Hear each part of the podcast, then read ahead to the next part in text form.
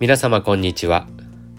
この番組は広島県三次市西覚寺の副住職井川大慶がお送りしております。はい皆様いかがお過ごしでしょうか？え今回はですね FM 福山レディオビンゴでですねあのお坊さんステーションという番組がありまして以前も、えー、その内容をアップさせてもらいましたけれども半年に一遍ぐらいですかね私順番が回ってくるんですね。で今回も担当させていただきましたのでその時のお話を流させていただきます、2つ連続して流させていただきたいと思います。1つ目は「阿弥陀ってどういう意味?」というお話。で2つ目は33回忌のおすすめということで、えー、2本連続でアップさせていただきます。それではどうぞお聴聞くださいませ。何万ダブ何万ダブ皆様こんにちは。この度お坊さんステーションを担当させていただきます三好市西覚寺の井川大慶と申します。本日は阿弥陀如来の阿弥陀という字が持っている言葉が持っている意味について伺ってみたいと思います。阿弥陀様とか阿弥陀如来とか浄土真宗のご本尊を呼ばせていただきますけれどもこの阿弥陀というのはインドの言葉でありますので阿弥陀様と言ってもこの字の意味はよくわからないというのがありますではこのインドのこの阿弥陀という言葉はどういう意味を持っているのかと伺ってみましたら「あ」と「みだ」というところで分けることができます。あというのは否定を表す言葉です。英語で言うと not ですかね。そして、みだ。もともとは見たというふうに言うそうですが、この見たというのは、英語で言うと、メーター。1メーター、2メーター。ちょっと似てますよね、発音が。見たとメーター。この1メーター、2メーター。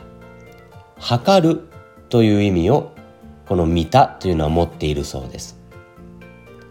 ですから、あみたというのを合わせましたら、測ることができないという意味になるんですね。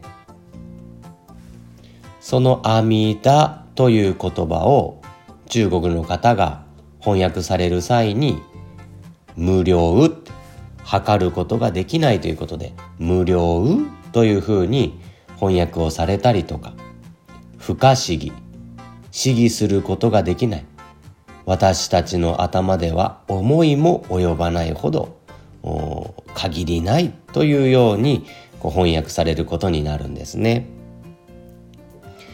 でもう少しこの「阿弥陀」という言葉を伺ってみましたら「阿弥陀ユス」と「阿弥陀バ」という言葉があるんですね。でこのアミターユスアーユスというのは命寿命を表しますそしてアーバというのが光を表しますのでこのアミタという言葉自体に計り知れない限りない命限りない寿命と限りない光という意味があるんですね。で無料樹とか無料公不可思議公って言われます。昇進言の一番最初には奇妙無料樹如来。無料樹命に限りがない。名も不可思議公光に限りがない。というふうに親鸞上人もこう味わっていかれるんですね。命に限りがないということは時代を超えてっていうことです。時代を超えていつでも働いていらっしゃるお方。で光に限りがないということは届かないところがないということです。ですからどこでもということ。ですから阿弥陀という言葉にはこのいつでもどこでも働いているよというそういう意味があるわけですね。でもうちょっと具体的に味わってみましたらいつでもというのは今ですね。今働いてなかったらいつでもとは言えません。今を抜いていつでもはないんですね。いつでもということはそのまんま今働いておってくださるということです。そしてどこでもということはここですね。ここに届いてなければどこでもにならないわけですね。どこでもということはここ。ということはこの「阿弥陀」という言葉自体で今ここにあなたを救う仏が届いておるよ。働いておるよ。と教えてくださっているのが「阿弥陀」という言葉であります。ですから阿弥陀様という仏様は死んでからの仏様じゃないんですね。臨終のに迎えに来てくださる仏様でもないわけです今私たちが生きている今ここに届き働いていてくださることをこの「阿弥陀」という言葉から味わうことができます本日は誠にありがとうございました。皆様こんにちは。この度お坊さんステーションを担当させていただきますのは三好市西覚寺の井川大慶でございます。今回は33回忌のおすすめということでお話をさせていただきます。浄土真宗においてはご法事の中でもこの33回忌というご法事は特別な意味を持ちます。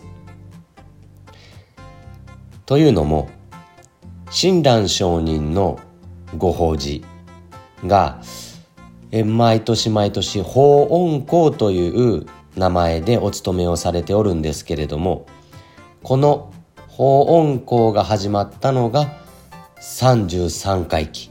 親鸞上人が合上されて32年経った。33回忌の時なんですね。年会法要というのをちょっと、うん、伺ってみましたらまず1年経った時に一周期がございます。その次2年経った時に3回忌その次に7回忌。そして13回忌。17回忌。25回忌。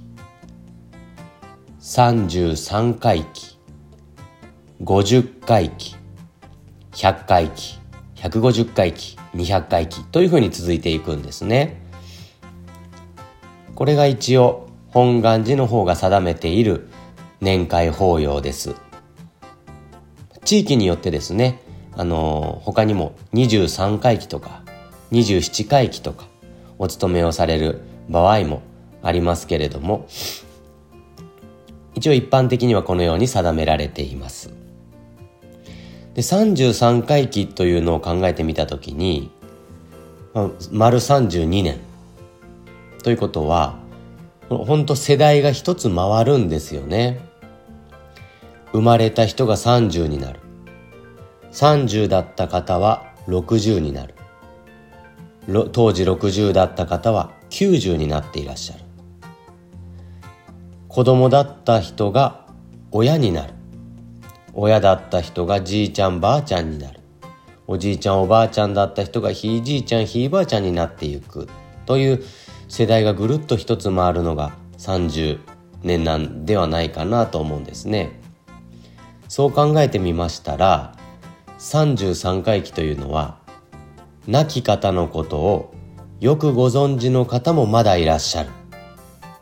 けれども亡き方のことを全く知らない世代もたくさんいるというのが33回忌ではなかろうかと思うんですね。50回忌まで行きますともう亡き方のことをご存知の方は本当に少なく なっていくわけです。ですから33回忌というのはその先立った方を伝えていく。あなたのおばあちゃんはこんなおばあちゃんだったんだよ。あなたのひじいちゃんはこんなことをされたひいじいさんだったんだよって。亡き方のことをですね伝え語り継いでいく本当に最後のチャンスと言っても過言ではないのが33回忌のご法演なのではなかろうかなと思うんですね。最近は、まあ、13回忌までしたらいいだろうというようなお声も、うん、聞くことがあるんですけれどもぜひですねあの浄土真宗においてはこの33回忌の時に大切なものがまた次の世代へ伝わっていくという、え、ご法縁というふうにも受け止めることができますのでぜひ33回忌大切にお勤めをしていただければなと思うことでございます。本日は誠にありがとうございました。